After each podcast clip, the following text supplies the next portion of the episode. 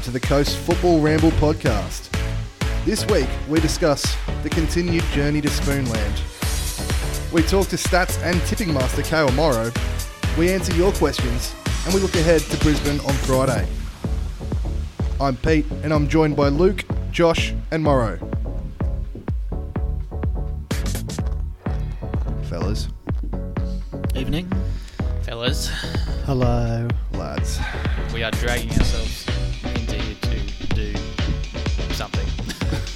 We're gonna we're gonna just chat, chit chat for the next hour or so, and just see where this takes us. What sort of journey of despair we end up on. yeah. Well, I mean, like we said last night on Facebook, we don't know how we keep on recording at this point and to make it sound not like the last 34 episodes. So 34, that's being generous. we're going to try.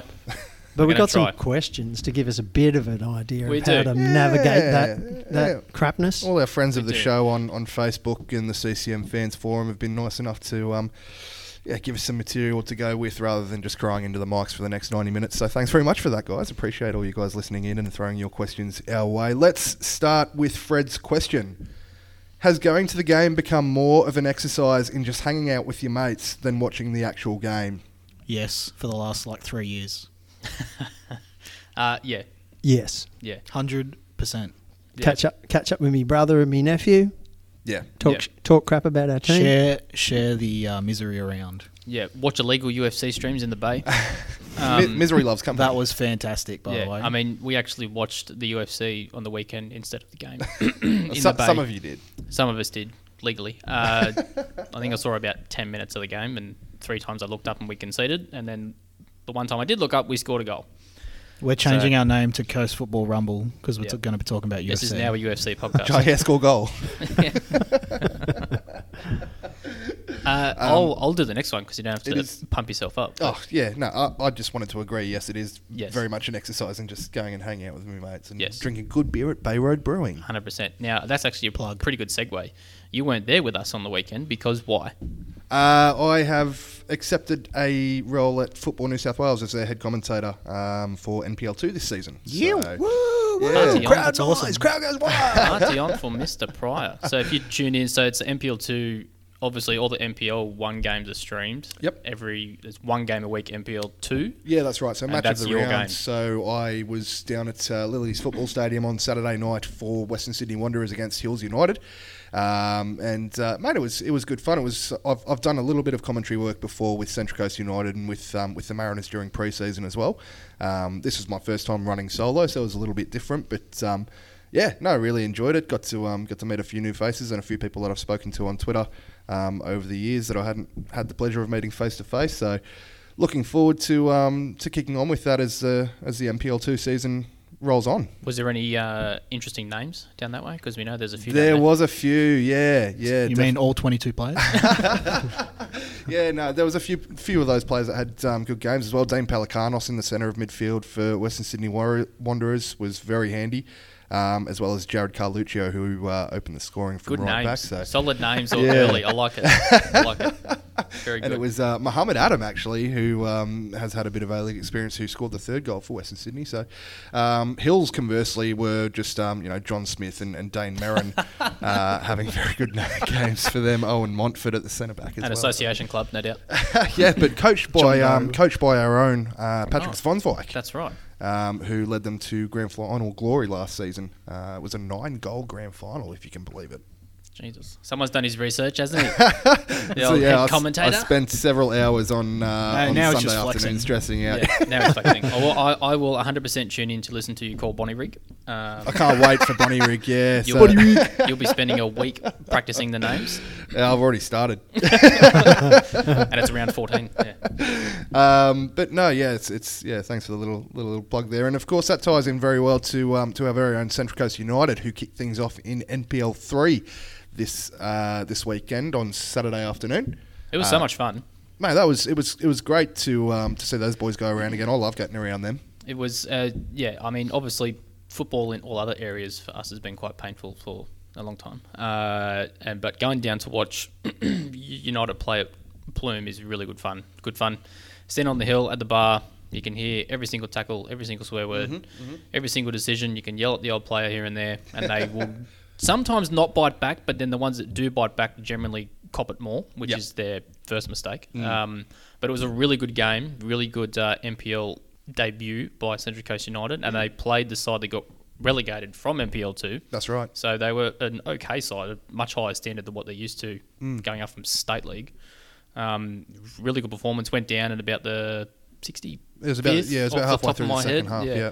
Um, and the goal that Adam Woodbine scored to get us level, one of Cracker, the best bits it? of of football I've seen in a while. Lovely, uh, just a deft lob over the keeper from about Mm. 25 yards on the half volley from, from Woody there. He Yeah, nearly and did the it flick again. in the lead up, the Oh, the little flick. back flick in the lead up. Well, I can't remember the player's name off the top of my head, but fantastic goal, really good performance, really good start for the boys. So, Woody nearly did it again in about the 87th or 88th minute, where he's, he's looked to chip the keeper again. That, that one, unfortunately, coming back off the crossbar. Mm. the boys should have won that game. I think we could have won. Could have been four or five. four or five one if we had to put uh all of our chances away. Um, yeah, it was a combination of wasteful finishing at times and Mm. some good goalkeeping as well. To be fair to the Yeah. Macarthur goalkeeper, so yeah, looking forward to seeing how that progresses. Yeah, I encourage everyone if you can to get down to Pluim and watch United when they're at home because it's good fun. You just took the words out of my mouth. I was going to say I missed out, unfortunately, but definitely if you haven't checked out CCU and you really want to see a good football side play on the coast, then go and check them out. Also- because they're really good. And Pluim's As- awesome. As a slight little side note, I really like that kit.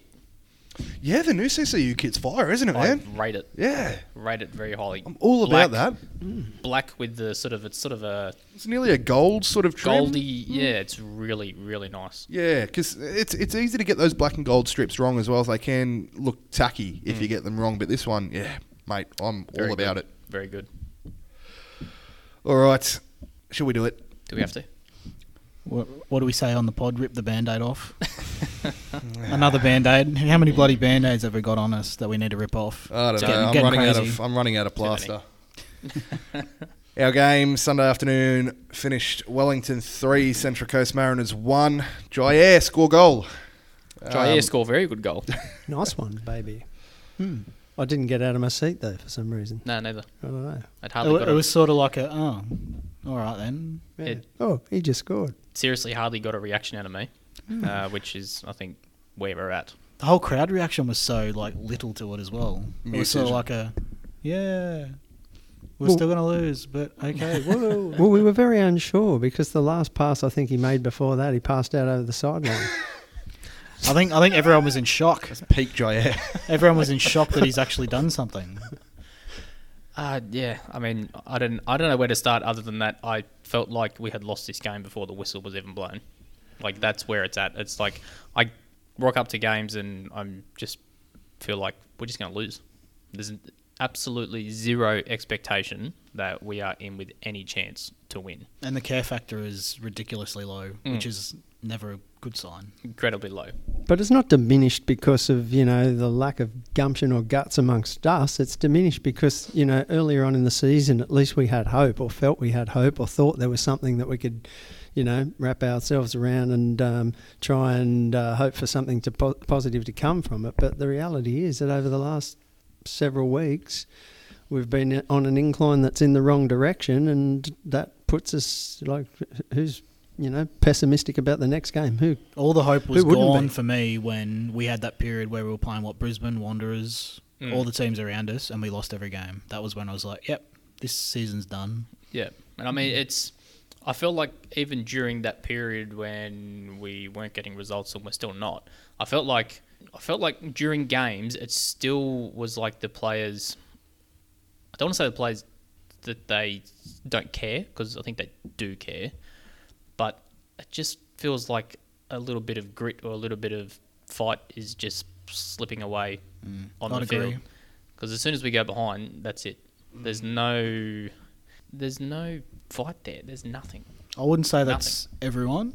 No, I, I there's about two or three. there's a Like few there's, there's not many. I would say probably two or three players. Ziggy for me tries his absolute heart out, yeah, in my opinion, and has probably been our best defender this season. He didn't start out that well, but I think as the team has gotten worse, I think he's gotten better. But that's just my opinion. Maybe people disagree or disagree. It's been symptomatic of the last few seasons, though, in in in that we've started off with so much hope and positivity around us over the first few rounds, and then as, as Mm. The things start to wear you. on, you know, once we get past that halfway mark of the season, things aren't going quite so well. You see it as soon as as soon as we concede, you see everyone's heads drop. It's the You losing see mentality. the fear in exactly right. Yeah. Uh-huh. I mean, have these guys got you know any sort of sports psychologist or oh, bloody hypnotherapist or I don't know something just to fix this mentality because A magician. It's it's absolutely rotting the club. Yeah. Need I- a hypnotist to tell them to go out there and play like they're Barcelona. But you'd want to be a pretty tight group of mates if you were going to still be, you know, pushing for one another at this point in time. The coach has been through every single possible option, chuck people out, threw people in, deep ends, shallow ends, the whole bit. There's bits of the squad. We don't know why they're not getting a game. Fox. Fox is the Um, number one for me. He's like, why isn't he playing? Or Tongyik, even Tongyik, who came in. Well, how did he get has dropped played this a couple weekend? Of times, played a couple of times and just doesn't, and then doesn't get picked. Has been absolutely fantastic since he came in to cover for Kye Rowles' injury, um, and then this week inex- inex- Get it. You can get it. Go on. inexplicably. Come on. You'll get it. I believe use in my you. big boy words. Inexplicably dropped. Yes. He won't be saying that in the NPL on the No. weekend. and I would definitely say that. Every, Battling coronavirus here. Give me a break, all right, man. and we're in a contained room. God damn it. Because I would say that every time that Tongyik has played, he's been Passable, way better than Rowles. I think Rowles has been no good. Well, I this think Rowles is. I think that's harsh on Rowles. I think. I think he's Yeah. been. He's been decent, but he's lacking. I think he's- since coming back from injury, he hasn't been as good as he was before. I think he's he, he does make the occasional mistake. We have seen that.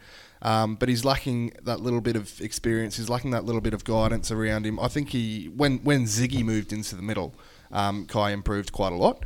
Um, but I think it was very harsh on Ruon to be dropped because I've, I've loved what he's brought to the team. His marauding runs from centre back. He's been half decent on the ball. Scored a goal in the derby. he did. He popped did. up. He did. Yeah, exactly. He's on for Golden Boot. Why drop him? but if we go all the way back Aaron's to the medal beginning, Golden Boot one. weren't we? Didn't we start the season with Fox and Rowles as the chosen pairing in Yeah. the centre of defence? And after a few, we actually stuck with that for more than one game. you were the chosen one. bizarrely. I think I think we noticed that Ziggy was more of a centre back. That's why he was put into the centre, mm. and then one of them had to go. but Yeah, hang now on, that, there's- it now didn't there's work still that people, way. Now there's still people crying out for him to be moved to right back, which is just mm. But that's not really what happened. What happened was we had what seemed to be a settled pairing, and then Rowles, I think, was out either with a minor injury or under 23s. Yeah. And so we bought Injury. Tongyik in, and we took the decision to move Fox from the right to the left in that game, mm. and we hooked Fox I was about at to half time. Inexplicably, Yeah, he'd, he'd that's had his shower by about the 60th minute and was back out talking to the fans, I think, in the stands. And then after that, we haven't really been able to establish anything that's had that level of consistency. It's almost as if we felt there was some level of blame for Ruon last week with the disaster at Western United. I, I never saw it. If And wasn't Ziggy playing out wide against Western? Yeah. yeah, he'd moved back out there. Yeah. like, right and that, and that that did not work. Mm-hmm. did not work at all. No, And so on Dylan Fox, he's made well, he's made that one mistake which led to him getting hooked at half time, mm. and he hasn't been sighted since. So that to He's me, had to have had a run in with Stadge. it has to be. It has to be an attitude thing. It has to be he must have spat the dummy to some degree or something because there's just no other way to explain why he's hardly been spotted since that mm. game. Yeah, there's something gone wrong there, and uh, we we more than any other team can't afford to have those kind of gone wrongs because we are already limited in our, you know, options. Options. So once you know uh, uh, what we obviously thought was a key to our central defence uh, didn't materialise and isn't going to materialise, then uh, yeah, something's wrong there. It just goes back to the chopping and changing every week, trying to find the best solution to all the problems, and none has been found. Yeah, I think I've said it just about every single week on here that I couldn't understand the amount he was tinkering. It's a with pretty things. weird one though for a novice coach, isn't it? He comes in here and he's got probably ten players that were hired by somebody who none of us felt was up for the task, and that, and we we think that just about all of those probably need to go. Um, so if you think about that as a, a significant slice of the dressing room, then all the theories about you know what's going on in the dressing room, Fox, etc there must be some problems in the dressing room because it has to be normal for there to be some problems in the dressing room. Some of the players we're talking about wanting to no longer be a part of the team, they are the senior and experienced players who, if they are going to, you know, cause ructions, then or or, or you know take that situation on, then th- there will be ructions. So, and rookie coach, has he got the experience to be able to handle that kind of scenario? No. Well, I mean, I, I spoke to two people on the weekend. One said that the dressing room is okay, surprisingly. Mm. The other said that it's absolutely not. And that hmm. there's zero confidence, zero support from the coaching staff in terms of how to build that confidence back up. And then also just in terms of those sort of individual game, sort of, you know, if you're a striker and you're missing this goal because of X, Y, Z, there's no help there to how to rectify that. Mm. So there's no support from the coaching staff, and Stadge is obviously very stressed. That doesn't reflect well on the staff, does it? No, but I mean, if it's it's it's hard because fr- from an outsider point of view, it's like, well, if you're in the position that we're in after so many years, Stadge comes into it, he knows what he's walking into, and then you get to this point, how much pressure must you feel under? Do you do you think he really knew, knew what he was walking into? The the sheer size of it, the sheer He weight possibly of it. He possibly may have been a bit blinded because he wasn't involved in club football or the A League, or Hmm. he may have been a bit, you know, surely you do your due diligence Yep. before you accept the role and you go, okay, I'm walking into a complete shitstorm, which Hmm. you imagine he would have done because he's not stupid. No. But he's, I, He cuts the figure of a, of a really broken man, Hmm. He's though. As, as you say, he he, Yeah. he he's stressed, and you can see it. Bosnich says some weird things, but I do agree with the whole the players see the body language of the coach on the sideline, and you could see it again on the weekend. There was a lot of head and hand stuff. There was a lot of throwing the arms back. There was a lot of huffing and puffing that he was clearly frustrated. And I mean, he has every right to be, but that at a there's a point where you have to lead, and I don't know. Maybe maybe he's not a leader. I don't know. Wasn't there a significant change though? Did anyone notice? Firstly, the shirt and tie. Hav- Haven't seen a lot of shirt and tie. Have seen some, but not a Well, he's- lot. yeah, mostly a tracksuit coach, isn't he? Yeah. Yeah. And so he had the shirt and tie on. And then uh, you're right, those last two press conferences, there's all- been all this, you know, bollocks about, you know, we're not going to sack the coach like we've done however many times. I'm not concerned about us sacking the coach. We'd be idiots to sack the coach. We won't get another one. Yep. I'm concerned about him walking away and looking at him for the last two press conferences. That last press conference, I'm surprised he didn't walk away and never come back. But this press conference, he actually had it under control. He really didn't look like he had just been through the dryer. Um, he looked like he was, you know, handling it reasonably well. I don't know how, but um, it was almost as if that was a, you know, a, a pre-planned face Is change. a, yeah? Is it a front for the media? Then he's, I don't know. Maybe he's been tapped on the shoulder and said you need to look at the way you're presenting yourself Maybe. to the media and to the players because it's getting back to them and they can clearly see how Is it- you feel and it's reflecting on the players because that's what it feels like to me at the moment. We did see, uh, or a, a few of us saw, um, that Stadge and I think Anton and Sean spent uh, a fair bit of time on the pitch after the game had finished, a much much longer than usual. I'm not sure if Mm. you guys saw that as well. It was discussed in one of our uh, many group chats on uh, Facebook Messenger. Many, I've only got one. Uh, unlucky. Me As you know, every too, every Luke. every group chat spawns another one without the irritating people in it. Shit. That's why I'm only in one too. Savage. um, but yeah, I don't know if, if maybe that had anything to do with what's um with what you were just saying about the way that he presents himself or anything like that. I'm not I'm not having a dig. Um, I'd be in the same, but I would have thrown myself off the balcony Yeah, so, weeks ago. yeah, yeah. yeah. Yeah.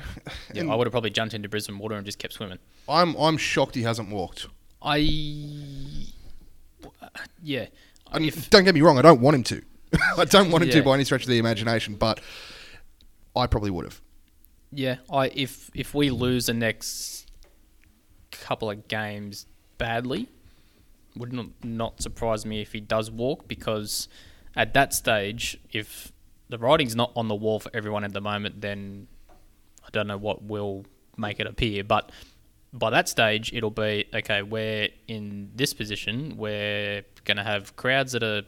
I don't care what they announced on the weekend. There was not there was not that many people there. Actually, That's- there was that's one of our there was points. there was no announcement, but it was three thousand. 3,773, I think I saw written. Not If, if there was two thousand people chance. there, I would be surprised. There was nobody, and if Gold we lose Coast if we lose the next few, and it's going to get worse and worse. I think the writing's going to be on the wall for Stadge, and he's going to go. I'm not. I'm not getting any support from above. Mm-hmm. Uh, how Yes, am I going sense, to? How am I going to attract new quality players to come here? This is an absolute no hoper. I'm out of here. If things keep trending the way they're going, as you as you suggest, we'll be we'll be playing out of Pluim Park for the last few rounds of the season. Mm. You know, Pluim's got a capacity of around two thousand. Um, we'd easily fit everyone in there with room to spare. Yeah. So- and I mean, we've said this before a few times when, because obviously crowds, I mean, they've been an issue all season, but it's becoming more and more apparent. The more, the more, the more you can read the Central Coast on the seating, on the, on the, is it is it the eastern or western? I still don't know. That's the Eastern That Stand. one. The more you can read that, the more concerned I get. And you know, we've said this a lot of times. It costs about seventy grand to hire the game, the stadium per game, Mm. and we need around the nine or the ten or something like that to break even it might be as low as eight. and a maybe half slightly now, lower. Yeah. Yeah. and we're getting nowhere near that. The way So- that I handle the east west thing is when we're at a game where the sun sets. Where does it set? That's true. Ah, see, I, I always think the Western Stand is on the side of West Gosford Shopping Centre, and that's how I. I always, I always look on my sundial. Yep. My compass. What are you laughing at? That's good from you. Um, For once, uh, yeah, and I mean, so we are absolutely bleeding money. And I mean, if like we are, you know, you look at the table, we're five points off Newcastle. Newcastle pick up a win and Victory pick up another win or so. We're easily ten points off the next closest team, um, and we are going to be nailed on for the spoon with three or four rounds to go. Nobody's going to turn up, and then we're going to be bleeding somehow even more money, and that's that's not going to fly. I imagine with Mr. Charlesworth. I was going And- to say we is I mean, Mike. it's not. It's just absolutely not sustainable. How you can't you can't survive that. I know it's a football club and all that, but looking at it from a business perspective, it's just not sustainable in the slightest. So I don't I don't understand how we survive that. I don't get it. No, very concerned about where the you know the trajectory that we're on. To me, feels like we are on our last legs, and we are likely to find a way out of the A League. Mike's not happy about this situation, is he? well, you'd know. Well, I have exchanged a couple of texts with him because I'm concerned, and and I've been fortunate enough to establish enough of a rapport that I can send him a text. And and for those who think he can't be approached, that's a complete fail. I've never not had a response from him. He's pretty whipped up about um, the situation. He's So certainly you so you sent him a message after the Western game or the one before? uh, after the Western game. Um, actually, I if think I was- I think, think about it, I think I sent one before after the previous game. Who Yep. was that? Um, whoever that was, I sent one then, and things didn't get any better. Um, and so I sent another one either the next week or the week after. And uh, he's been kind enough. He, he's um, happy to, you know, discuss how he feels about it with me anyway, and no doubt with other fans who, if they were keen to approach him. Um, he's pretty upset about it, but having said that, um, listening back to the pod we had Anton here, there's nothing that makes me cringe more than hearing people like Anton or Mike tell us that they actually care more about this situation than we do because of the amount of money that they've put into it. Well, Mike wouldn't be putting money into the club if he didn't have more money than me. I'd be putting more in if I had more money. I've put my heart and soul into this club, and to sit here and, and listen to somebody who's effectively a Johnny come lately to Been here club for a year. tell us that um, Mike cares about it more. Mike cares about it, and I'm not, you know, I'm not saying he doesn't. He does deeply, from what I can gather. But the idea that there isn't many, many fans that are hurting at the level that he's hurting and beyond, that's just not true. He's got the luxury of doesn't have to turn up. Um, and look, while I'm on this rant, then I might as well um, be clear. I don't blame Mike for not having enough money to keep our club um, working. But what I do blame Mike uh, for, and, and he won't probably like this, but he's had six years to figure out how to make this club sustainable. Mm. And instead, what we've been doing for six years is things like banking on the COE, considering moving our games to North Sydney Oval. We've had a succession of cheap management staff, including a particularly cheap CEO. We had a consultant, Harry Redknapp. We had we had former Liverpool great, and I loved it, Luis Garcia.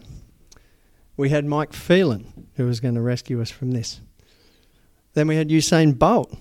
He was going to rescue us from this. And uh, look, if I'm cynical enough, I would even include Alen Stajcic as another gimmick, for lack of a better word, because, not because of any other reason other than the fact that we didn't, in my opinion, grab him because of his great A League experience and history. We grabbed him because at the time it was topical, he was a name in the papers, and, uh, and it was a feel good story for us to um, push him along. I'm happy for him to be here, so don't take that as a criticism of Alen. We, he's our fourth or fifth successive rookie coach, and funnily enough, we're experiencing problems with rookie coaches. So, and that's to say nothing of other things like the house we bought for youth accommodation. And, you know, if I keep thinking about it, and I'll think of all the other diversions that we've come up with. And, and look, I love this club and I want it to be around in 100 years, which is why I put my heart and soul into it. Um, but I'm not going to sit here and act like just because Mike's you know put his money into it that that doesn't that that means that he or Anton or anyone else um, has hurting more than any of our fans. Our fans are hurting out there. I see them on social media and it devastates me. I cannot comment on our Facebook page at the moment because I look at the stuff that's coming out of people and I can't go there. It's just too much for me. So there's a definite feeling that we are on a slide and I don't know where this slide ends. What was your what was what was your last exchange with Mike? What was sort of the last sort of few words that he had to say? Because that was after the Western game, wasn't it? Yeah, um, he was pretty frustrated that uh, he can't do it alone. He ha- he's not that rich. He's not a billionaire, and that's a fair call. Um, and that he feels that it would be that there's not enough support um, from locals, and and not to be too pointed about that, he wasn't. Um, but CCF, the council, the community, local businesses, all of those kinds of things, a lack of support. Really hard to listen to though. These some of those people in that list are were probably removed from our shareholder list because he called the shares in because the others weren't paying their share of the debt. So while I accept that, and I have always um, carried the barrow of let's get um, all of the local organisations supporting the club, that's the only way we're going to succeed. So he's right in that respect. Then to get to the point, I blame him for six years of not getting us to a place where we could either get better investment, other investment, be sustainable, have some sustainability. We just seem to be in the same place that uh, we were at when he came. And uh, as a final comment, the first night I saw Mike on at the Edelong um, forum years ago now, about 2013, 14, 14 it might have been. Then uh, Peter was on the way out, Mike was on the way in. It was suggested at that meeting that there was uh, some interest in uh, community or supporter ownership, and my, uh, well, not Mike, but Peter Turnbull said, "Well, no, we don't need to worry about that because we've got Mike's money." Well, I think that was our chance to really embed the place in the community, and, and we haven't taken it. So, you know, the end of the day, we're here because we haven't taken any of those opportunities. Rant. I bumped into that was a fantastic. That was a, rant. That was a great rant. Sorry, no, that's the best contribution you've made to this podcast. In mate, there was a piece in there that just choked me a little bit. I'm not. Sure. I heard you getting choked up a little bit, mate. Yeah. I'm fired up now. I'm fucking fired up. That was that was good. Mike's put his money into this, but I and I know plenty of people who've put their heart into it, and Yeah. exactly I, right, and that counts for I think just as much, if not more. I don't want to know how much money I've done spent on away trips. I've spent tens of thousands At- on at away probably trips four or over the five last grand, 10 I reckon, years. for me. Yeah. you honestly, won't you won't rival the amount he's put in, but you will rival the comparatively for the amount of money that I capita. earn compared to the amount of money that he has, you know, I've probably spent more if you want to go down that pro rata sort of Yeah, and and what hurts is that per capita. Sorry. what hurts is that these people these people are our family and this is what I actually said to to Mike this this is our Mariners family and actually it's gotten worse than that I do this with my family and and some of my family have got to the point where they're not sure whether they want to do this anymore and that hurts Mm. Well, I mean, You know? my my my my closest group of mates I got from going to Mariners games. Mm. hundred percent me like as well. that's how much it's become like a, a part of my life, and it's like, I d- uh, Yeah, my, I mean, like if this if is if this all of a sudden goes, then what? it's a sense of helplessness Mm. for me. It's like I've I never thought I'd feel this way, but I feel like giving up, Mm. and I never uh, wanted to feel that way. Well, And you, I'm- would, you wouldn't be the first, and if things keep trending the way they are, you're not going to be the last. Just simply look at the amount of people that have walked away. People that were long-term members, foundation members of this Foundation club, members. who are getting, who are just getting screwed. I think that Mick brought up a good point on the forum is that the club didn't do anything for the 15 year foundation members. I'm not sure if any other clubs are doing anything. I'm happy to be corrected if I'm wrong there. That's a Um, fair point, but I think that would have been a nice thing to do. in How my many? How many are left? But that's that's what I was coming back to is how many foundation count it. members are still here. I mean, we've got what f- f- four of them, five of them in this room. Mem- member number twenty four, baby. yeah, that's not bad. No, I'm mix, way down the mix list. like mix way higher than me. 16 like- Mick is, I think. Yeah, he's got me there. Yeah. Oh, but to be fair, Brennan Vosvik wasn't a foundation member, and he's member He's number 69, 69. So. He's got the best one. But no, Wow. I mean, honestly, you could probably count them on two hands, and half of them are in this room. So, mm, Yeah, you know, I mean it's- it's yeah. I, There's just so many people that have just said enough and walked away. Yeah. And I think because it hurts too much. exactly. it hurts too much, and then it's like you've you've got no power to stop mm. what looks like is on the way, and like I'm I'm I'm caught at the moment between like wanting just to not do anything and then also try and do all the things. Yeah, exactly. It's it's yeah, such a such a weird place to be caught in that middle I'm like there. I'm like how can we I don't know how can we start like I don't know how do we start some sort of a crowdfunding thing or like I don't know I don't The know best like, explanation- how do, you, how do we start some do some sort of like a protest to get more pressure either Yeah. But then we've done on protests before, and, And banners what, what's it achieved? I know and it's Yeah. it's it's um yeah I I, don't feel incredibly bad for quite a number, probably all of the all of the backroom staff Mm-hmm. who are slogging and absolutely toiling their guts out.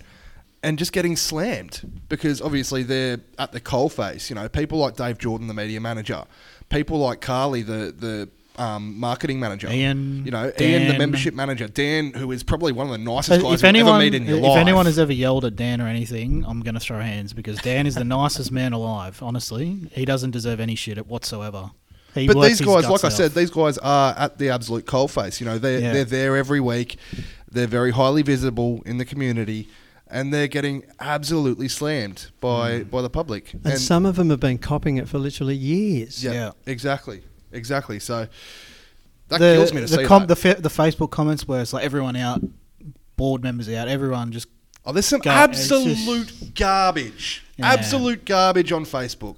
Look, you understand the frustration of people. absolutely. I do, yeah, but There's direct- a there's a level, have a there's think a line about- to cross. Yeah, have a think about what those. We have no power to influence things at the moment um, as fans, and there's limited power amongst that group. They are working hard, and they need to they're be respected. slogging their guts My out. anger is um, almost solely just on the ownership and the the way that the whole salary cap thing just pisses me off to no end. That's the thing that pisses me off the most is how do you run a club like spending the floor of the cap? It's just the best way I can describe it is trying to swim upstream with both hands tied behind your back. There's just it's just you you're shooting yourself in the foot. It's it's crazy to me, and I know that uh, Aaron mentioned it about how he doesn't have a lot of he doesn't have this the, the amount of money that he probably would want for the club. But if you can't fund the club to its full capacity, then why are you the owner? especially when the salary cap is being funded by the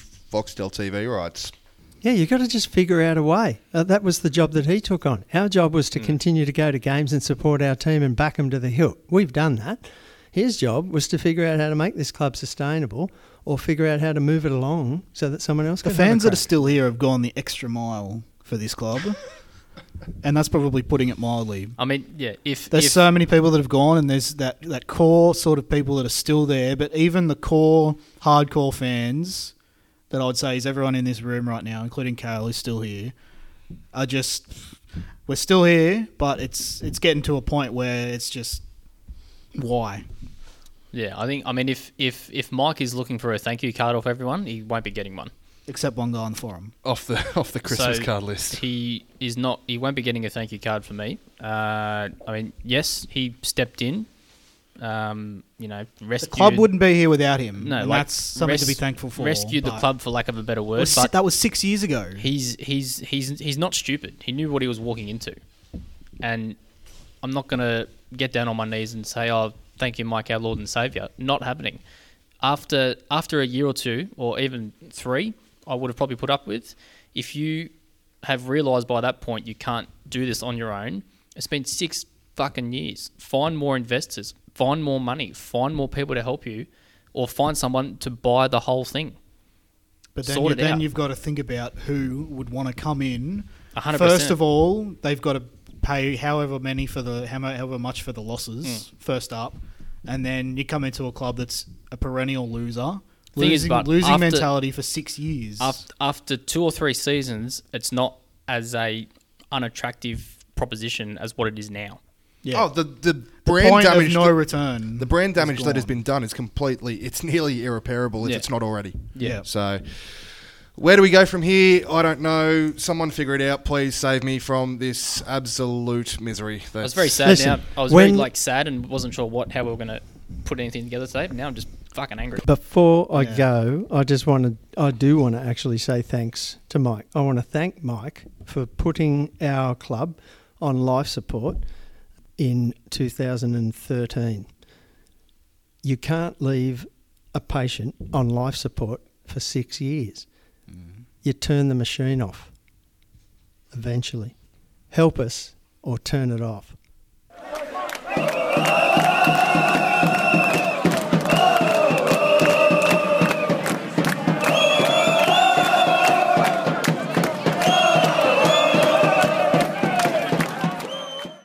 Right, joining us this evening in the pod cave is, of course, the one and only Kale Morrow. Kale, how are you? Good, thanks, Pete. How's everyone going? I'm good. Lovely. I need to ask you about some uh, advice on the tipping, considering you're first. Of course, leading the tipping comp there, KGM. Yeah, things are going well so far, but um, hopefully it can stay that way. There's th- three Morrows in the bloody top four. And there's two Morrows in this room. There is. Yes, although now you've broken the golden rule. He didn't want to admit that he was related. I never said he was related. I just said he was a Morrow. well, then I've burned him. Well, let's kick things off. Who, who were your football heroes growing up? Oh, as a young Arsenal fan in the early 2000s, Thierry Henry's a pretty, um, pretty obvious bet for that. It's a good Um, time to be an Arsenal fan, wasn't Yeah, it? it was compared to these days. It's not quite as nice, but still got it pretty good, I think. You and Josh can hug it out. Yeah, so. at least I've got some support here. A a lot of Mariners fans have become a, uh, I guess, a fan of your stats work that you post on your Twitter account. How did you start doing that sort of analysis, and, and tell us a little bit how it all works? Okay, well, well, it kind of all started. Uh, I took a couple of stats courses at uni um, in my time there as electives because I was trying to find something to do, and they seemed relatively interesting and kind of seeing how that could be applied to, to football. And obviously, have, already having an interest in football helped with that. So, and playing for a number of years helps. Um, so yeah, that's kind of how it all started. Started applying some of that work from uni to football, and went on from there. Now you made your own. You made your own system, didn't you? Did you What's make it like you made you where you get all the stats and then you spit out all these all this Oh yeah, data yeah. instead of your own um, thing? So how well, did you start that? Uh, that's used, well, I use the uh, the program RStudio, which uses R programming language, which is probably the most popular um, statistical computing program. So um, I just I collect the data off a few different places online, put it together. Um, as well as I can. It's a bit ugly sometimes, but um, but I can make it work. And then yeah, use that to um, do a lot of the calculations and make the visualizations that you see on Twitter. So where do you get the stats from? Do you go Fox Sports website maybe? Um, mostly coming off the A League website themselves, they have the stats center on there, so I get pretty much all of the stuff they have and use it. But also use uh, a program called well, not a program, a website called Wyscout. It's a paid subscription place. Uh, it's mostly known for its video stuff. It cuts up clips for teams. A lot of professional teams use it. Um, but yeah, you can subscribe for a pretty low price monthly to just get the data and stuff like that. So that's where most of the expected goals and stuff like that comes from. So that's a good segue uh, because you mentioned the term XG, and we see XG a lot in your work, but nobody really understands what it means. Yeah, Can a- you help us, It's a growing people? thing. Um, so XG just stands for expected goals. So what it does is it basically looks at every shot taken um, and compares it to similar shots historically, um, using things like location, um, and then basically spits out a probability that that shot itself will be scored. And so since each shot is essentially an independent event, we can sum these up, add them together, and that'll give us a value for the game. And it's only somewhat useful on the game level. Um, like there are insights to be taken from it, but the longer period you can look at it, the more significant it becomes. Um, so it's much better used on maybe a half a season level, season level, rather than um, game level. But it's about comparing shots in this game or positions that shots were taken from with a long history of shots Yeah, from similar exactly. Yep. positions and, and all shots around lots of comps. Yeah, so it gives you a um, gives you a probability, um, and then so you can essentially say that the average striker would would be scoring that number of goals that you get from the xG value. Um, so good strikers score a little bit above, bad strikers a little bit below. Um, scoring a lot more is it's good, obviously. Scoring goals is the aim of the game, but um, it's not necessarily a sustainable practice. So is our was our XG very easy to do this season? Uh, well, the calculations are fine, but looking at it's a bit painful.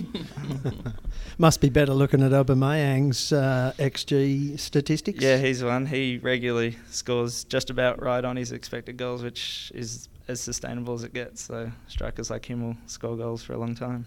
So you recently you recently tweeted out a, a moving average stat. Uh, What's what's a moving average stat? Uh, so the moving average, um, it takes XG on the game level um, and then kind of averages the games around it to. It just takes out a bit of the noise that we get because there can be massive fluctuations XG wise between games. So if you try to plot that and look at it, it's not very useful. It kind of jumps up and down, going everywhere. So um, you can do that with. You can specify the number of games that it takes the average over. I think that one I posted because it was about 100 games worth of data. I took uh, the average over 10 games, kind of five either side of the point in time that we're at. And yeah, as that graph showed, only once did we average more expected goals for us than against us, which wasn't great. But, um, Been close a couple of other times, though, haven't we? As yeah, a there's matter been of a interest. couple of times. I've got it here, so I'll just pull it up and we can kind of maybe mention that. So towards the end of the Mulvey period, actually, surprisingly,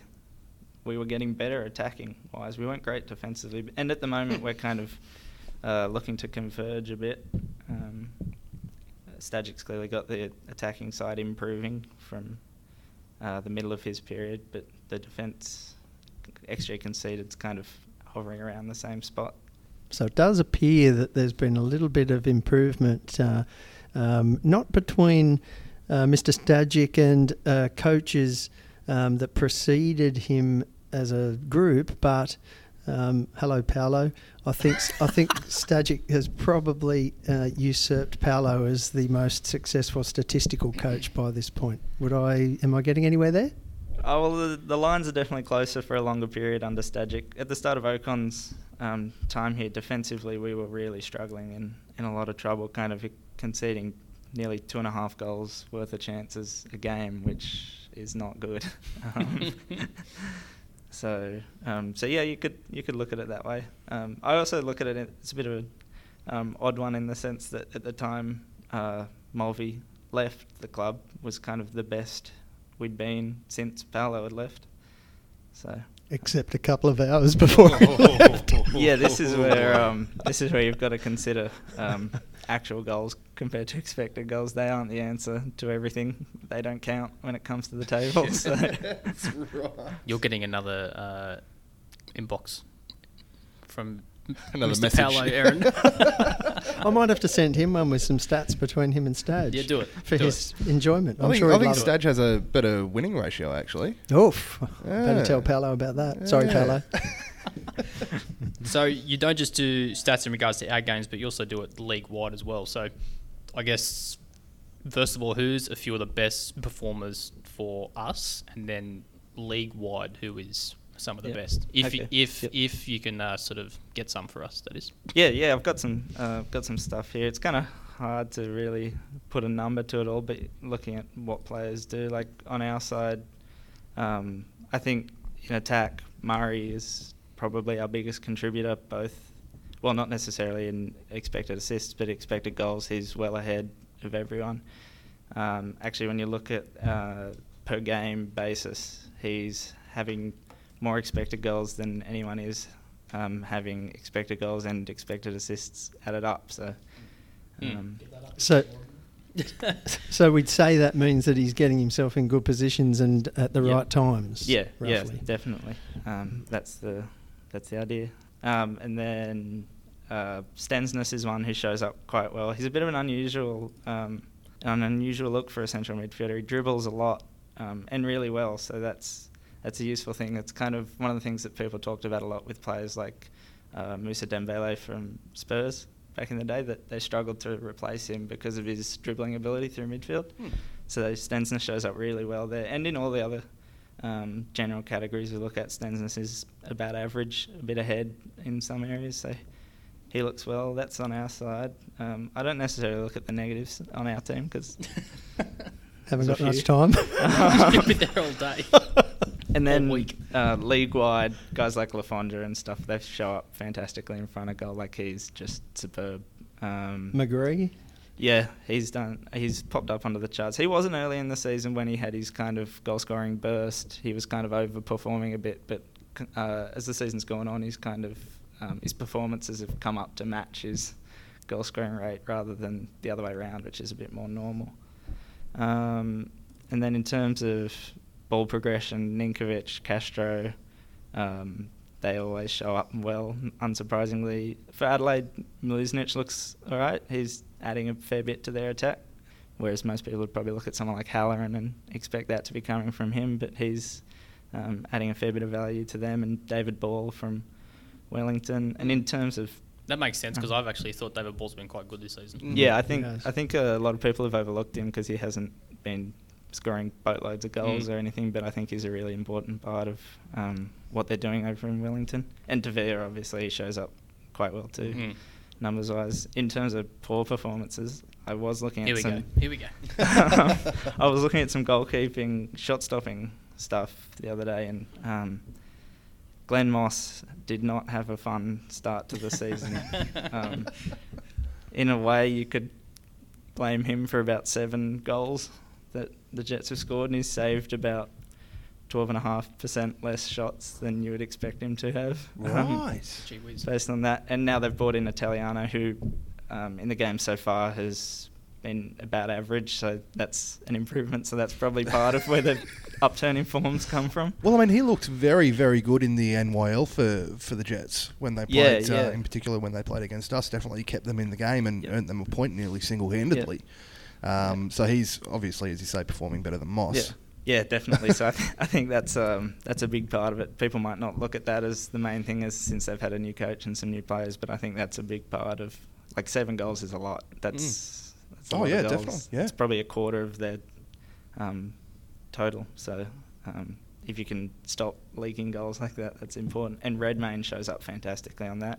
He's almost saved Sydney as many goals as Moss has cost them. So Right. um, which I was a bit surprised about because Sydney seemingly don't concede that many chances, and but it seems like Redmayne is doing a lot more than we'd expect the average keeper to do. The Gossy which is boy. weird. Which I mean, that goes to show probably the difference between, obviously, between Sydney and us because we look at Birighitti and he always pops up in the stats. You know, like for most goals that are saved or whatever, and but Mm. then and we sort of go, well, that's not a good thing. Yeah. But then you look at that, and it's just so clear the gap between Sydney's front third and ours that we just can't make up it.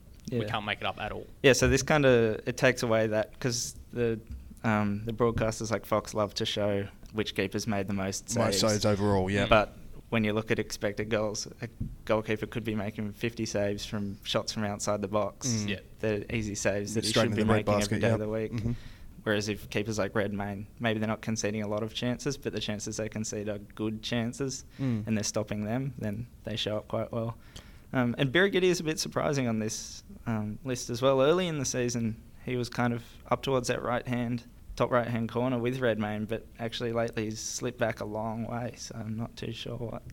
Yeah, right. How, how many games is that over that he's that he sort of This had that season. decline? Oh, oh, the decline from about week 12 onwards. Yeah, okay. Um, things that kind of turned around there. I'm not sure what that's about, but it's kind of a drastic a few change. yeah, I was going to say, is that around the start of January, maybe? Yeah, coincides with seven. Is it eight, seven straight losses? Mm. That's about that's about around the time when the hope starts to slip, isn't it? Mm. yeah. So, Well, I mean, I I did say he was probably at fault for the goal, one of the goals on the weekend. yeah, I think straight the, underneath the him. first I time. mean, I think it had a XG value of about 0.1, so about 10% of the time that gets scored. Mm. Um, which obviously those goals go in, but um, Well, 10% of the time. Yeah, Yeah. yeah. I yeah. yeah. um, Not a very high percentage. yeah.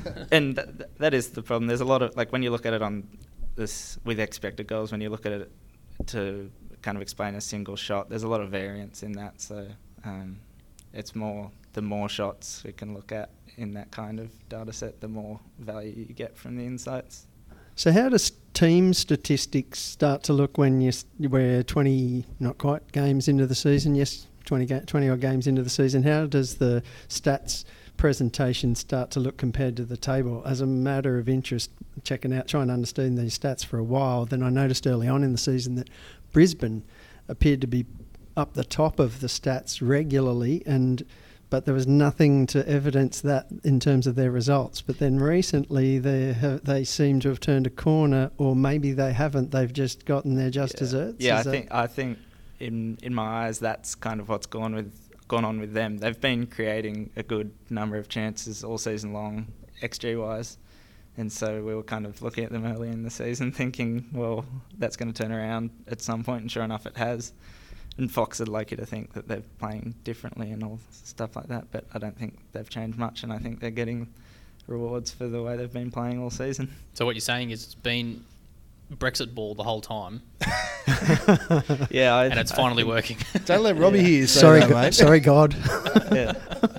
Um, yeah, I think they've been all right. And Newcastle are another team. Uh, Newcastle actually have a positive expected goals difference um, over the season. So when I looked a few weeks ago, it's changed a little bit now, but they had only scored half as many goals as we would have expected them to. Um, so this turnaround in form again with the addition of Italiano, and um, they're probably just getting the goals that they've deserved all along. Turn his mic off. is there is there anywhere else where we stand out in the stats, either positively or negatively? Well, in XG difference per game, we are a long way behind second last, which is Melbourne Victory. Like they have, they're behind by about a quarter of a goal a match, whereas we're behind by about three quarters of a goal a match. Jesus Christ.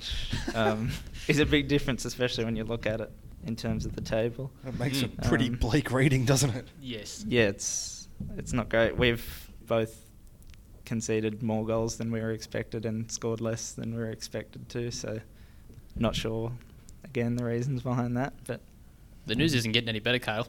yeah, it's a bit it's a bit painful being a Mariners fan and doing this at the moment. But, um, Well, then possibly he needs to explain how he's on top of the tipping comp. yeah, please do. It's all that stats analysis. isn't it? obviously, obviously tipping us every week. Um, yeah, um, I'm not sure I've tipped us once. Um, Oof. so well, that'll do it. I need to hit you up for my buddy multis. Multis always going first game of the round most of the time. Yeah, well, I've been I've been using expected goals and goals and doing a few calculations to make those predictions, and it's paying off so far. Is it Um, paying off in your multis as well? Are you getting on the old sports bet every week? No, I'm, I'm not much of a better. Um, I think I'm a bit scared of losing that money because Oh, um, oh, that's, that's, that's all right. No, you can just give me the info and uh, we'll go from there. How's that sound? Insider trading or something, is that what it's called? It's insider knowledge. That's all it is. Same, same. Same, same. well, um, I was just giving tips before. If you are looking for tips for the tipping, then maybe the betting companies aren't a bad place to go. They've um, they they were kind of the first people to set up very in-depth expected goals models and things like that. They kind of were part of the pioneering group. Um, obviously, because there's money there. Pioneering. Do they sell pioneerings or pie and earrings? Oh, never mind. Well, being that we do have the expert tipster here, maybe we should uh, have a look at the upcoming round and see uh, see what your thoughts are. Just a just a quick whip around the room and a and a win loss draw. What what your thoughts are for each game? So obviously on Friday, uh, Freaky Friday this this week, the Mariners travel up to Brisbane. Um, it's going to be an interesting one because your your mate Robbie Fowler's got his team playing pretty well, and you Brexit might, ball. It wasn't Brexit ball last Friday. It, was It wasn't anything but. actually. No, the first half they were like almost looked like the old Roar. Raw sort of. I know. Yeah, Raw They were Salona. so- Ball speed. Yeah, I think the um, the Brexit ball thing may have been slightly overplayed. There's definitely been a, a bit of it going on, but um, but um, they've been playing some good football too. Um, I'm going to tip uh, draw. I want Kale to tip first. Yeah. oh, I'm I'm on Brisbane. Um, no, that's fair. Luke? I, uh, I mean, yeah. Unfortunately, I mean, um, we like. I, how can you tip us at the moment? Uh, which, as annoying as it is to say, like, it just, I can't back us with any hope, unfortunately. And Okay. Brisbane uh, have been on the comeback for last nine or ten weeks, Mm. so I don't see that stopping anytime soon. Brisbane. Yeah, look. I, I, yeah. Yeah. I'm Moving looking to for a reason to tip us, but I just can't find any. I got nothing. I just said draw out of pure hope, which is completely evaporated. You've got hope. M- moving on to the Saturday, the early kickoff at 5 p.m. Sydney FC hosts Perth Glory. Uh, I think Sydney have too much for them. They um, absolutely are dominating at top of the table, so I don't see that going any other way. Kale. uh, yeah, I'm definitely on board with that Sydney. Yeah, very same. good side. Agree. Definite shitney. All right. The primetime game on Saturday, 7.30 kickoff. Melbourne City host Western Sydney Wanderers. Um, interesting one from me. I... Oh, man. I, I think City have got too much for him. Yeah, I want to ask you, Kale, do you have any stats on Jamie McLaren? It, uh, not right now. I haven't actually put them together right now, but early in the season, that was kind of absurd what was going on. Is he, is he a Um, tap-in merchant? That's all I Kale's going to release a new statistic list of tap-in merchants. How many goals has he scored within the six-yard box I'm that are I on a plate? might be able That's to find XGs. that out. We'll, we'll wait for your tweet. We'll wait for your tweet on that one later Yeah, tonight. I- Maybe I yeah. can bring that one in. Cool. Uh, do we get your tip for that one there, Carl? I'm on. I'm on City. Melbourne Western Sydney um, haven't been very good this Mm. season. Even when results are going well, their performances XG wise Mhm. hasn't been great. Yeah, I, I So- couldn't. I, I could not believe the difference in their performance from from the derby to the week just gone. Mm. It was like chalk and cheese. Oh, so yep. I'm gonna have to go with City. And City have just shown that they um, do have a little bit of stirl about them. That's the second, is it, result in a row that they've got when I wasn't sure whether they had the guts and determination to actually get that. It So, looked like they were going to get run over for all money. Yeah, that's, Yeah, that second half. I, I that thought was insane. That second half. Yeah, so City for me. up. Cool. The two Sunday games. Firstly, we have at uh, 4:20 p.m. Wellington hosting Melbourne Victory. Uh, oof, it's got to be a Phoenix win for mine. Yep, I'm on board with that. Yep, same. I'm just going to say whatever Kale says. Definitely Nix. Definitely Nix. More lemon face from Ola Toivonen. See, I'm liking this though because we're all in consensus, and I mean, Kale's been agreeing with every tip that I've got so far. So if I don't get at least four out of five this week, because I've been struggling on ones and twos every week, I'm going to be livid. Uh, final game of the round is Adelaide hosting Newcastle Jets down at Coopers Stadium. I like Adelaide for this one. Well, yeah, I'm I'm tipping Adelaide.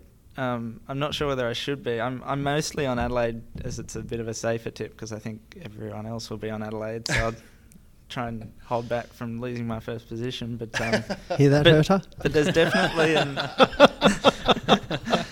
Steve? there's definitely a a case to be had for the Jets to take that game. So it'll be a good one, I think. Are you and your dad sharing tips?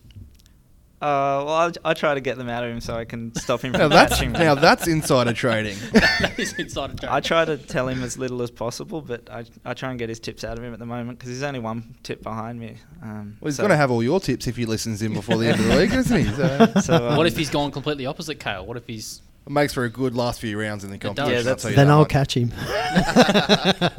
yeah, he's been he's kind of waiting for that week where he's going to take some risks to try and take a step ahead. But um, I don't think he'll get there. I can't I can't pick between the Jets and Adelaide because Newcastle looked alright for a few weeks there after you know new coach on the bounce and that sort of stuff, and then they sort of went a bit off, Mm. sort of performance wise. So I'm going to have to sit on the fence. Yeah, Adelaide, they're sort of like our that rolling average, aren't they? It's up and it's down and it's down again and up Oh, again and all over the shop. the They win, they yeah. lose two, they win one. It's oh, okay, phew, Jekyll Yeah, or they- Hyde. I don't think they've had a draw. Um, have they had a draw this season? They haven't had a draw at I all this season. I So think that's victory. no, it was it was Adelaide. Oh, was it? Yeah, Okay. because the other week when we recorded it was eight and eight. I'm pretty sure. Oh, okay. Mm, so To be fair though, mediocre teams like them make it into the six. Oh, sorry. Are you saying we're not? but the mediocre? age the age of mediocrity is over, Morris. It certainly, it certainly is. we are far below mediocrity at this point. Cal, it's been an absolute pleasure having you in the studio this afternoon, mate. Thank you so much for taking the time to join us. No, no Very, worries. uh, very Um, Thanks insightful, for having me on. I'm more than happy to come back if you. Yeah, beautiful. You know what we should do? We should we should post some of your stats on our podcast page. Yeah, no out of interest. I've, I've got If some you stuff get- here. so- If you've got anything that's sort of uh, sort of interesting that just about us or even about the league or where we sit where we sit sort of in the league, I think that'd be cool. Of course, if anyone wants to have a look at uh, at some of these stats, they are available on Kale's Twitter at Kale underscore Morrow. On Twitter is his handle there. So go have a look. Cheers, mate. Thanks very much.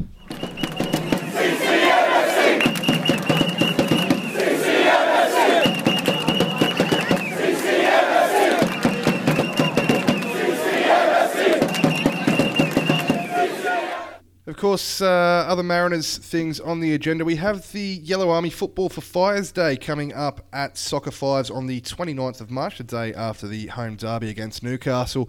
$250 per team registration, and it is a five-a-side tournament. Uh, tournament registrations are coming in thick and fast, so make sure you get your team registered if you haven't already. Uh, looking like a cracking day out there.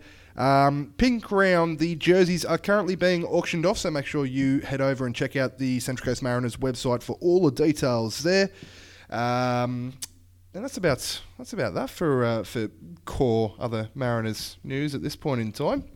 We're lucky enough to have Kale joining us uh, after Aaron's departure to go and play his uh, Soccer Fives quarter final. I think he said it was. I don't know. I just saw him putting on his giant Stone Age shin pads and off he went. What was he putting on? It looked like he was Armour. putting on strapping or something. I don't know what the hell's Plate- going putting on. on a plate of armour. I think Yeah. I was strapping on both ankles and then Oh god, a set of old hockey shin pads. give it up. Well, um, let's let's touch on a little interesting stat that came out of uh, round 22. 24 goals were scored across round 22. It's the most goals ever scored in one round in A League history. A lot of entertainment for the fans this week. yeah, leaky defences. Yep. Yeah, not bad. Uh, Western United hitting a bit of form. They've scored 11 goals in two games. They've been super inconsistent for mine as well. And there were rumours of Mark Rudan uh, losing the dressing room some weeks ago. um, but he seems to have things under control again I think there. 11 goals in two games probably helps. Yeah, definitely wouldn't hurt. Um, Sydney absolutely dominating victory yet again. Rojas's goal was an absolute corker, but then Paul Sydney, Sydney just took straight over. Wilco got won absolutely easy. slayed. He did. And of course, the return of Central Coast United, which we uh, touched on earlier in the podcast. Fantastic to see those guys going around yet again. Um, geez, yeah, just looking at those results, I totally forgot Western put five past Adelaide on the weekend. That's not bad. Um, cool. Well, let's let's get into it. We, we've got a lot of questions um, across Facebook and um, and the CCM fans forum this week, so we'll do our best to get to as many of them as possible. Um, some of them we may have touched on earlier in the podcast, and, and you know, obviously we don't want to be doing a, a seven-hour podcast, so we can't quite get to all of them, but we'll, we'll do what we can. Okay, so ads on the forum asks, uh, or says we have ten or eleven players signed for the 2021. Sorry, yeah, for the 2020 slash 21 season. A lot of which would still be chewing up important dollars as bench or squad players. What are the chances that any clubs would take some of these players on loan, or any clubs being interested in uh, for us to release them to? Well, we all know how the A League works, where the contracts are made up and the lengths don't matter. Uh, so, I mean, if we want to get, if we want to move some of these big uh, cap take Melling. on. Jacob Melling. Yeah, someone like a Melling. Like if we want to move these guys on, if they're not getting any game time, which he's won, um, I think we'll be pretty, will be relatively uh, easy enough to move them on. I think. There's only a couple of players on there that I think I'd, I'd consider moving on. Um, Melling obviously hasn't had much game time this season. Um, Not or one any single any second. game time. Um, he's turning yeah. It's Shabao. Corey Corey Melling, um, Corey Gamiro Melling. Shabao is another one that is. is not had a he on second of a game contract? Yeah, but is he on contract for next season? I don't think he is. Surely not. Um, I know Jack Clisby is. He's still got another year. Um, Ziggy has the option for one. I'm pretty sure. Well, possibly. that's yeah, yeah, um, and obviously want him to stick around. We've got Adam Pearce on contract for next season, um, ever reliable backup goalkeeper. Um, of course, Muzz is here for another season as well. Um, obviously, want him to stay, but we need some experience up top next to him. Um, Nizzy's just signed on for two more years, which is nice. Um, and Overdue. uh, and absolutely, and uh, and Lewis Miller um, on contract for the next couple of seasons. Hopefully, he can continue to develop. So, look, I mean, in terms of who's actually coming off, sorry, who is still on contract that we might want to release, I really don't see any other clubs being interested in those players. NPL clubs maybe. That says it all. Yeah. Uh, in terms of loaning players out, they need to be. I think it's under twenty three. Um, they need to be Australian and under twenty three for that um, for that loan to work. Though I have heard whispers of um, transfers being included in the new A League collective bargaining agreement, which is due to start next year. Um, so the ability to buy and sell players from Another thing that's been another A League club Mm.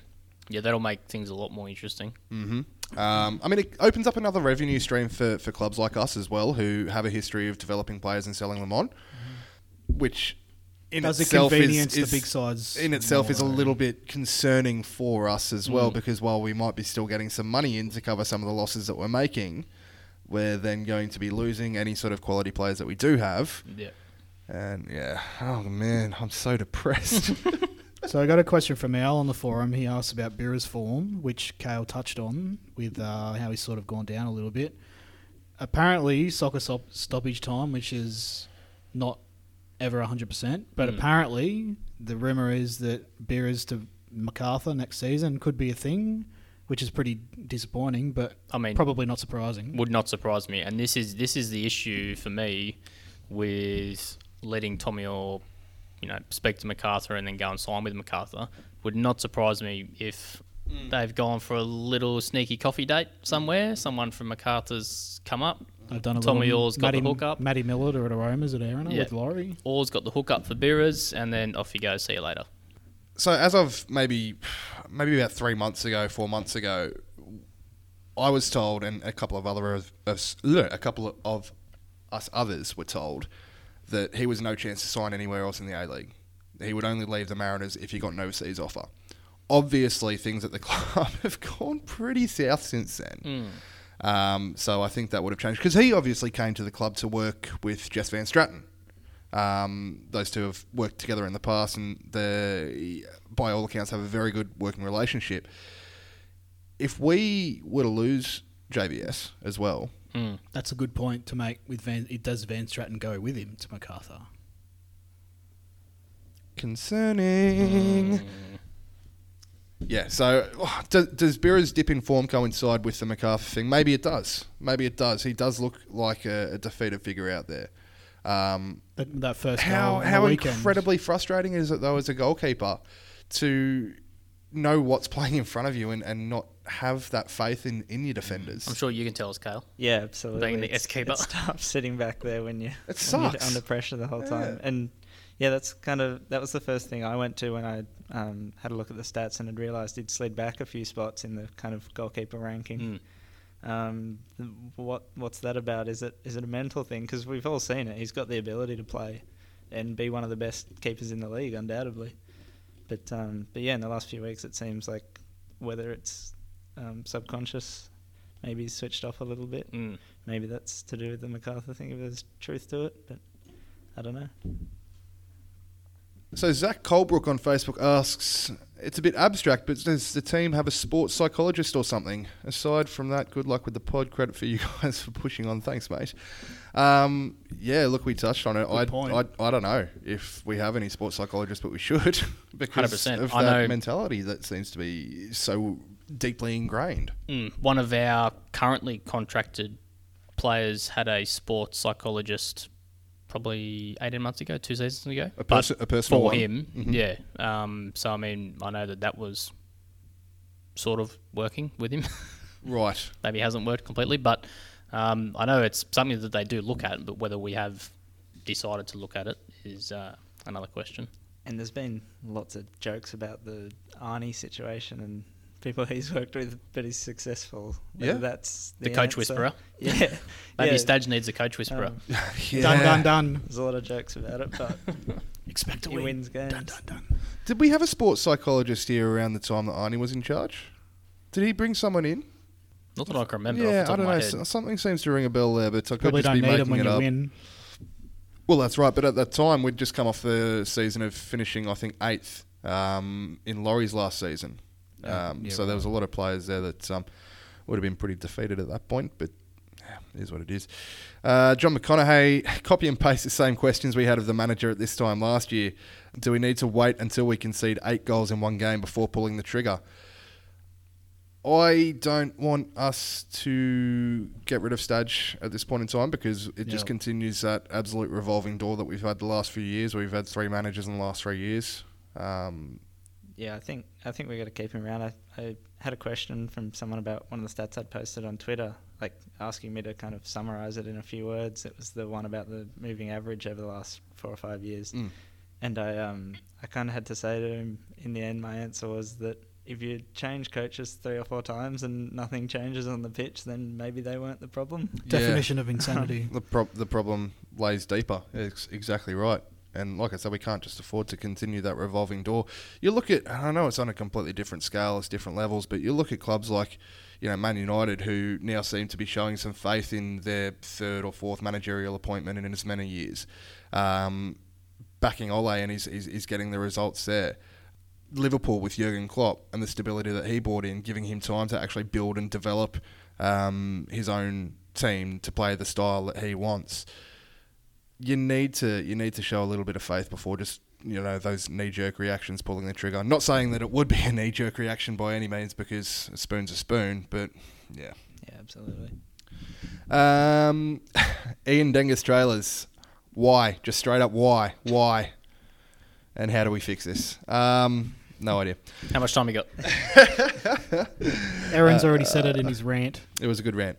Andrew Bellamy, uh, what do you gents think of Kim being captain? Don't like it. Not a fan. Ooh. Lazy.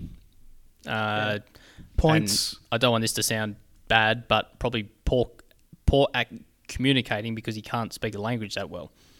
So I'm sure he probably gets by on the field, but in terms of being a captain, I don't know if that is exactly. Who do we Helpful. want to be captain? Yeah, that's a difficult question. I mean, you've got it? someone like the Mariners' all-time leading goal scorer and six-time Golden Boot winner, Matt Simon, um, who is the club captain. Yeah.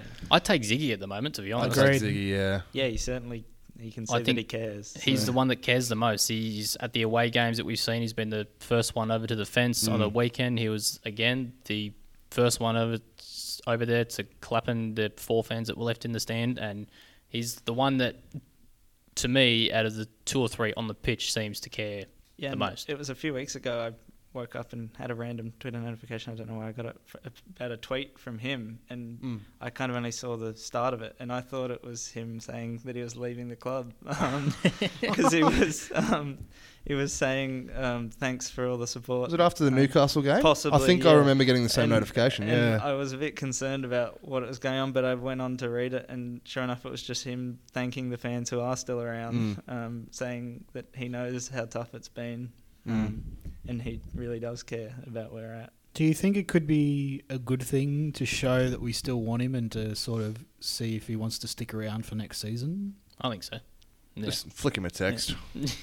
Flick yeah, him a I, tweet. thi- I think he's good enough to kind of look at um, getting that one-year option and keeping him around. I, I hope he Mhm. does. Um, well, I mean, I can't see us keeping Kim next season, so I don't understand the point of keeping him as the captain. Yeah, well, that's that's Yeah. true. Yeah, unless unless they are trying to keep him for whatever reason. Mm. And to be honest, I mean, he was he's been all right in some games, but mm. he- he's I wouldn't based on where we are and where we need to get to, I wouldn't keep him. Yeah, he's not he's not bringing us up to that next level where we need to be. No, Mrs. Fred, Rebecca Giano. I just read that. Please go. This is huge. Alrighty. Prepare for my monologue. Written by Rebecca. Is it obscene to continually pay one to two million dollars per annum on a losing football club? I believe that is the equivalent of buying a coffee for every single person living on the Central Coast. It's not far off. Is it condescending to continually and with increased fervour remind us, the fans, that no one wants to buy the Mariners? And as such, implying that we're lucky to have him? On a scale of 1 to 11 billion, how lucky do you feel? Punk. Why do we need a sporting director? How many admin positions does it take to win a football game? How does Shaun Mielekamp still have a job? Irrespective of how likable and passionate he is, he's still presided over the same dismal losses season after season. Why is he insulated from the consequences? And finally, in the wonderful world of promotion and relegation, which two teams would you consider for promotion to the A League, and which other team would you relegate from the A League? And yes, we're one of the two. Let's go back. That was awesome. Oof. There's a lot to unpack There's a lot to unpack. That's heavy. Both very uh, true and savage at the same time. I, I rate it. Uh, well, I do not feel lucky for one. Yeah, so it's a solid one. we felt lucky in 2014 when he saved the club, but it's now 2020. It's a new decade. Yeah. Now it's definitely Um, the I mean. I, I think you know, I like Shaun. Uh, you know, great guy. Spoke to him on the weekend. Uh, but I think her, I think the general view that um, how does a CEO CEO keep his job with the position that we're in is probably fair. If this was a normal football club, which we are not, if this was a normal football club, you, you would probably see a CEO lose his job in the position that we're in. I think he's he's fighting with two hands tied behind his back, though. You know, Agree. I've said this ad nauseum because he's you know working under an owner who an absentee owner who clearly has shown that he doesn't really care about the club through consistent underfunding. He hasn't shown up to a game this year. You know, He was we know here- he's been in was- the was country. he, he was here pretty recently and hasn't He even was, bothered, didn't even bother to turn up to a game. It was here for I think it was an owners meeting in Sydney, um, and it was on the Thursday. I think we played on the Saturday at home, and he didn't bother coming. So yeah, it's a, it's a, it's a bit of a tough one with Shaun. As you say, I like him. I consider him a mate as well. Um, I'd, I'd hate to see him lose his job without actually being given a fighting chance at being able to do his job. Yeah, I think that's the important bit Luke touched on. We look at um, we look at Stajcic's performance and we say, what can he do with the situation he's in? Then maybe that should be applied to Shaun as well. Mm, Um, That's a very can fair he do? point. Um, very fair point. The pro role is definitely an interesting question. Just I- relegate us already, for God's sake. I've always found it weird that Wollongong or Canberra haven't been in the league yet. So It's a no-brainer. I would say Canberra and Wollongong for my two to commit to come in. I'd, I'd say Hobart just because I really I, I went down there a couple of months ago. What a cracking city! Um, would be perfect for an away trip. But if we're getting relegated, it doesn't matter. so- Tasmania is a very good option because the AFL again, like we have to compare it to the AFL. We're a very small fish to the AFL, but the AFL have not said have come out and said that they're not going to put a team in Tasmania. So that should open the door for possibly an A League team coming in. But I'm not sure. I would say two, the two of mine, Canberra, Wollongong, and then probably some a team in Tassie third. I want to go. I want to go for this one because this I've dubbed as my comment of the week um, on the Facebook from Lee Stanley. the crowds have been dismal and the game was crap. Do you think next home game the club could give a free bog roll to every person that attends? Do you think we could fill the stadium? I see a great cross marketing move in that Mike's face could be printed on the toilet paper and we can all wipe our asses on him. What do you think of this cross marketing opportunity? Mike still wins by getting some cash, but at least people on the coast can get a free bog roll. Sign this guy up right now. Identify yourself, Lee, so we can all buy you a beer because that comment is absolute gold. Or a bog roll, because it sounds like it sounds like they're struggling with uh, lack of bog roll Can I, themselves. can I just say that I put it in our group chat last night. The the first sentence just reminded me of like the first line of a rap song. the crowd's, been dismal, and the game was crap. crap. Like it just goes well. I can hear it in like a Beastie Boys sort of song. That'd Yeah. be yeah. I can't The unhear crowds that. been dismal and the game was crap. Please don't ever rap again. um, yeah, that's red hot. Lee Stanley. Eminem. No, no comment needed. I would love to get on board this initiative. Initiative though. Yeah, sign it up. Um, whew, we've got a lot to got a lot Hmm. to unpack here, lads. Do we want to go with Ben Palmer's one? What can individual fans do, if anything, to help turn this around and get the club back to being great again? That's the that's, a the million that's dollar the question. It's a million- Exactly. it's, it's it's the one to two million dollar per annum question, isn't it? Perfect. Do you have a spare Uh, one to two million laying around? Do you do you know a millionaire that is richer than Charlesworth? yes or no? Yes. No. Is it is it is it time for us to be crying out for someone like John Singleton, who is a, obviously w- really well known on the coast, and you know at the time didn't want to do Pe- um, didn't want to do business with Peter Turnbull.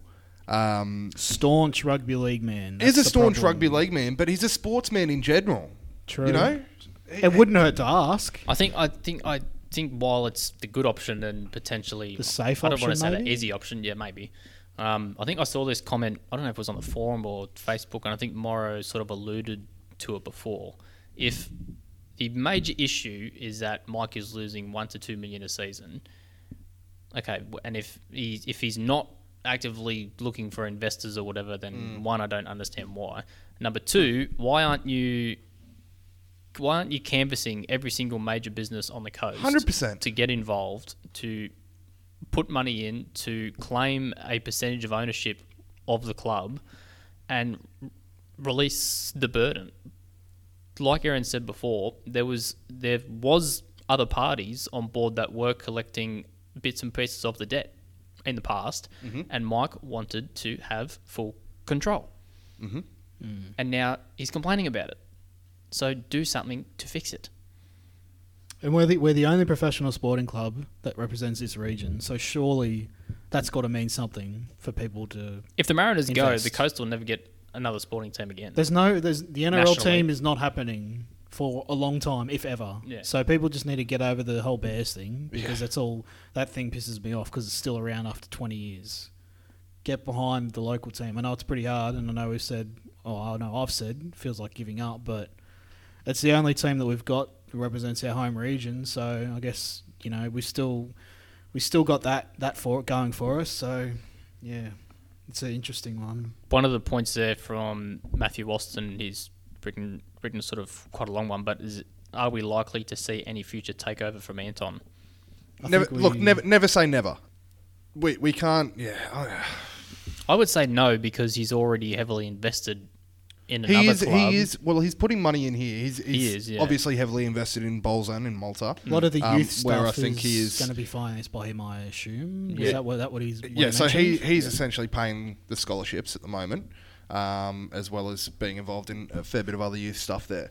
Um, but yeah, he's cutting a check every month um, at the moment. Whether or not we see more investment in some sort of ownership capacity from him is yet to be seen.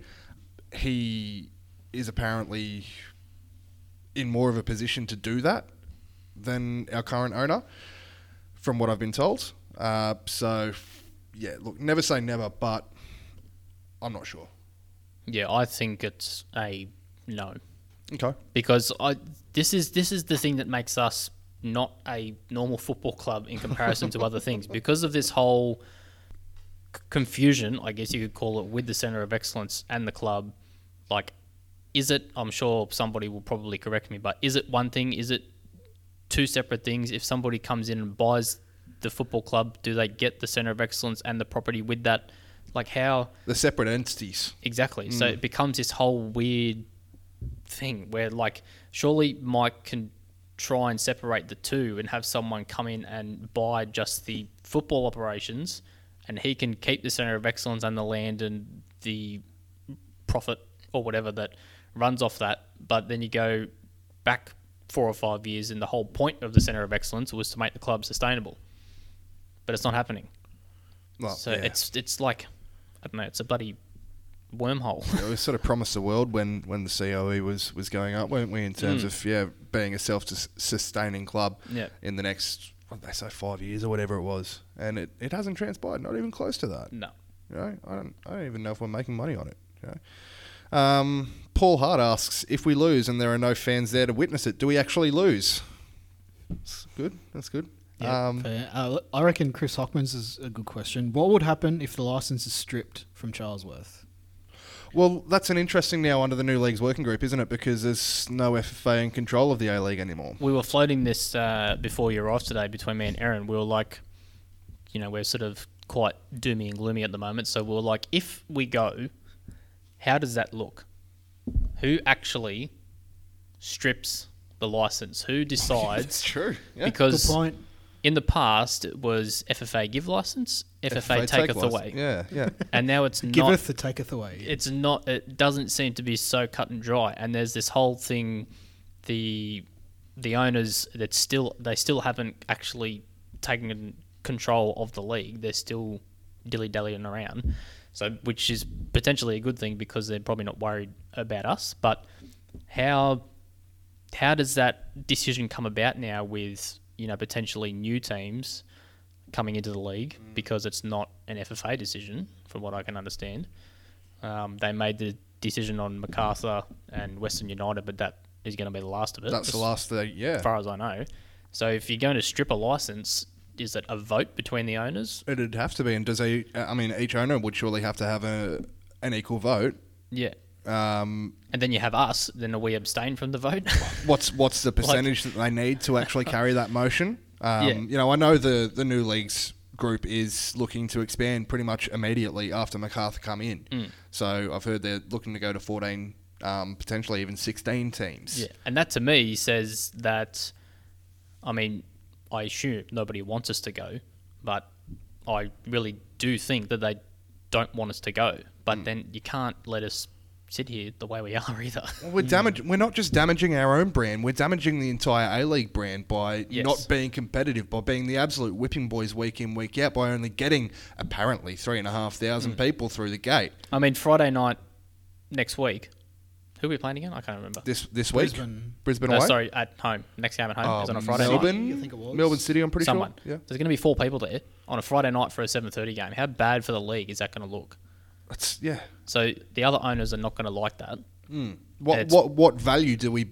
What, Poor for sponsorship. We bring? Yeah, Poor exactly. for league sponsorship as a whole. When you've got the whole thing with Hyundai potentially leaving, and if they're trying to find a new sponsor and they go, oh, this crowd gets three thousand a game, that's not very attractive for the league as a whole. It just drags the league down. Mm-hmm. So it's it's a very good point. I do think on the whole, I yeah. agree with you that the, the rest of the league do want us here because a strong strong regional clubs mean a strong league. Yeah. Um, And we are really only the, But the we're only not- proper regional club as well. but we're not Newcastle's being a city. but we're not strong at the moment. No, Yeah. I mean, it would not surprise me if they just let's let's say if it works on a vote of the owners, they go, all right, we're going to expand. We're going to go one team in Tasmania. We're going to go one team in Canberra. We're going to strip the license off the coast, and we're going to give, Give it it to, to Wollongong. Wollongong. Yeah, That would not surprise me. dude, I wouldn't be shocked. What happens? I would not be shocked. I'd be saddened, but not shocked. All right, um, Johnny Needham. Johnny, because we do love reading out Johnny Shotgun's comments, uh, but he doesn't have an energy for a rant at this point, unfortunately. But he'll basically sum it up like this: Took my kids to the game on the weekend, and my son now just expects them to lose. He said, "I kind of prayed on my bed before we came that I'd see the Mariners score just one goal in real life and not just on the TV." It's pretty fucked that out of all the home games I've taken them to this year, he's only seen them score the disallowed goal until Joliet, so he's only really seen them score one goal.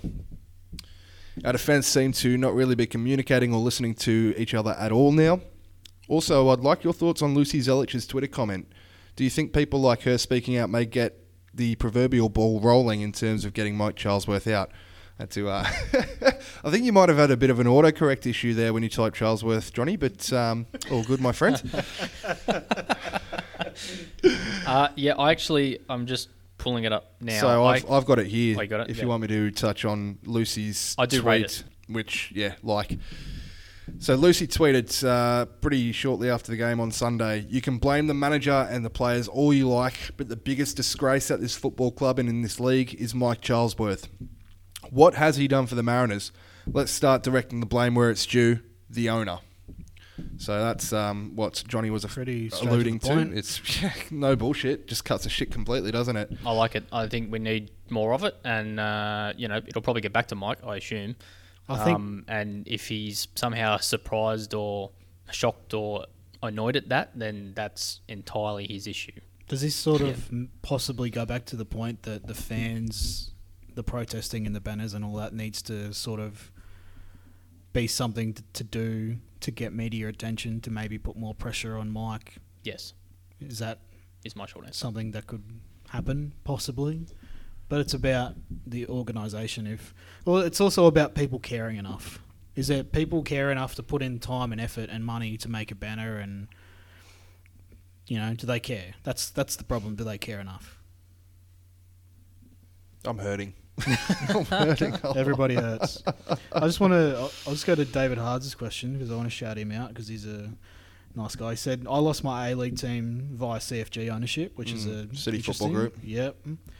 He said, uh, w- "It would be great to see someone like Jedinak make a return to the club at some capacity. You need to get the club."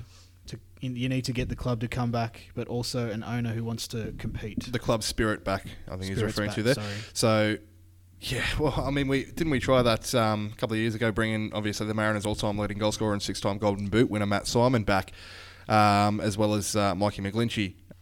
It's yeah, we've you've you've got to have the cattle to be competitive. No offense to them, but Mile Jedinak is a different beast. Oh yeah, look, it's levels again. I mean, the bloke hasn't played in twelve months, but you know, Yeah. it is what it is. I'm super surprised that Even as a backroom um, role, maybe, that, that he hasn't that he hasn't played. He hasn't retired yet. Officially, yeah. Um, but I mean, obviously, there was rumours abound that he would end up back at Macarthur um, when they come into the league. Whether or not that happens I would yet be super, be super seen. sad if that happens.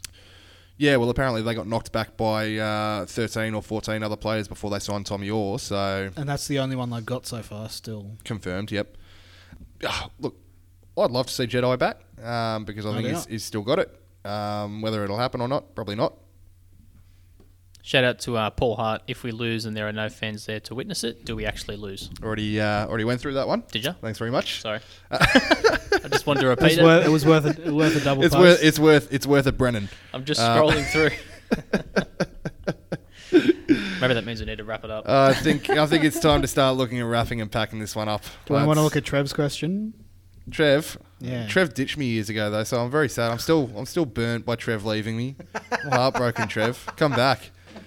Come Never back, come Trev. back. Trevy, come back. Um, do we need a full clean out of upper management, i.e. Sean, etc.? I'm not sure how much it will work because of the limited factor of funding. It's exactly as I said before. Sean's fighting with two hands behind, tied behind his back, um, being hamstrung completely by an absentee owner who just doesn't give a shit. It seems so. Yeah, I I think uh, I- I'm not sure how far you're going to get with, with anything like that. Yeah, pretty much. yeah. That's the sort of comment that is on the Mariners Facebooks like all the time. Not you know, not criticizing Trev for the comment. It's a fair call, but it's just something that's not going to happen.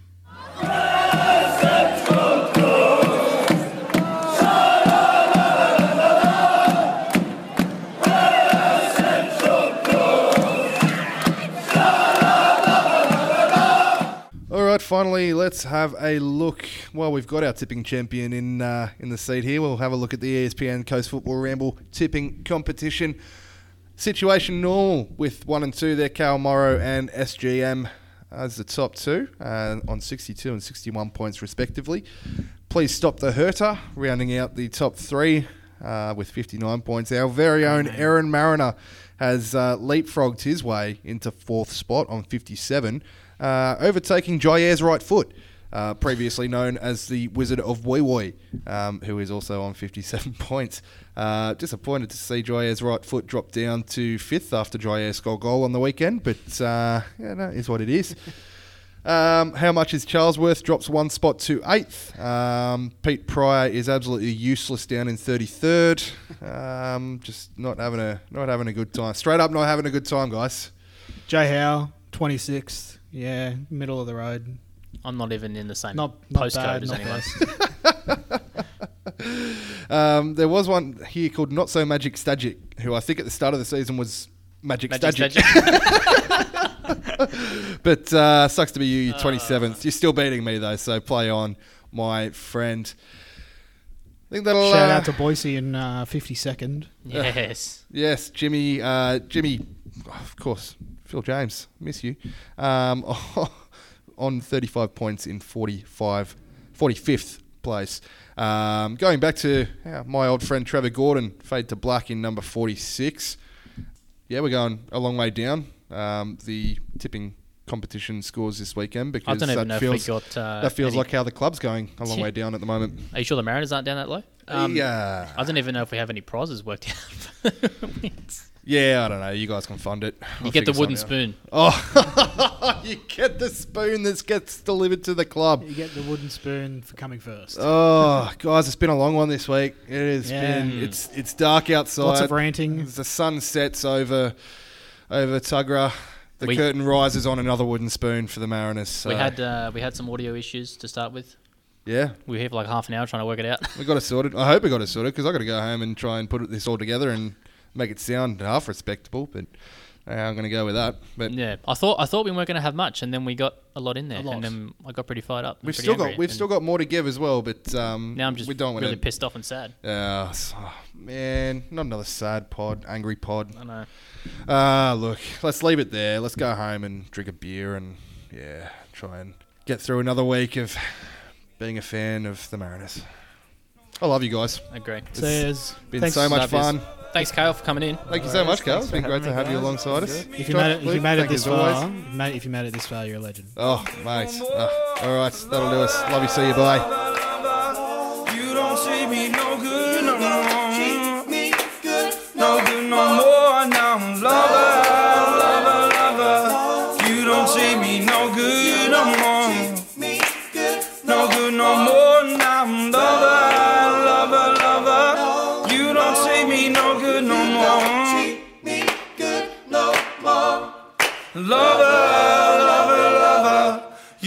Treat me no good no more. No, that's shit. Let's try again.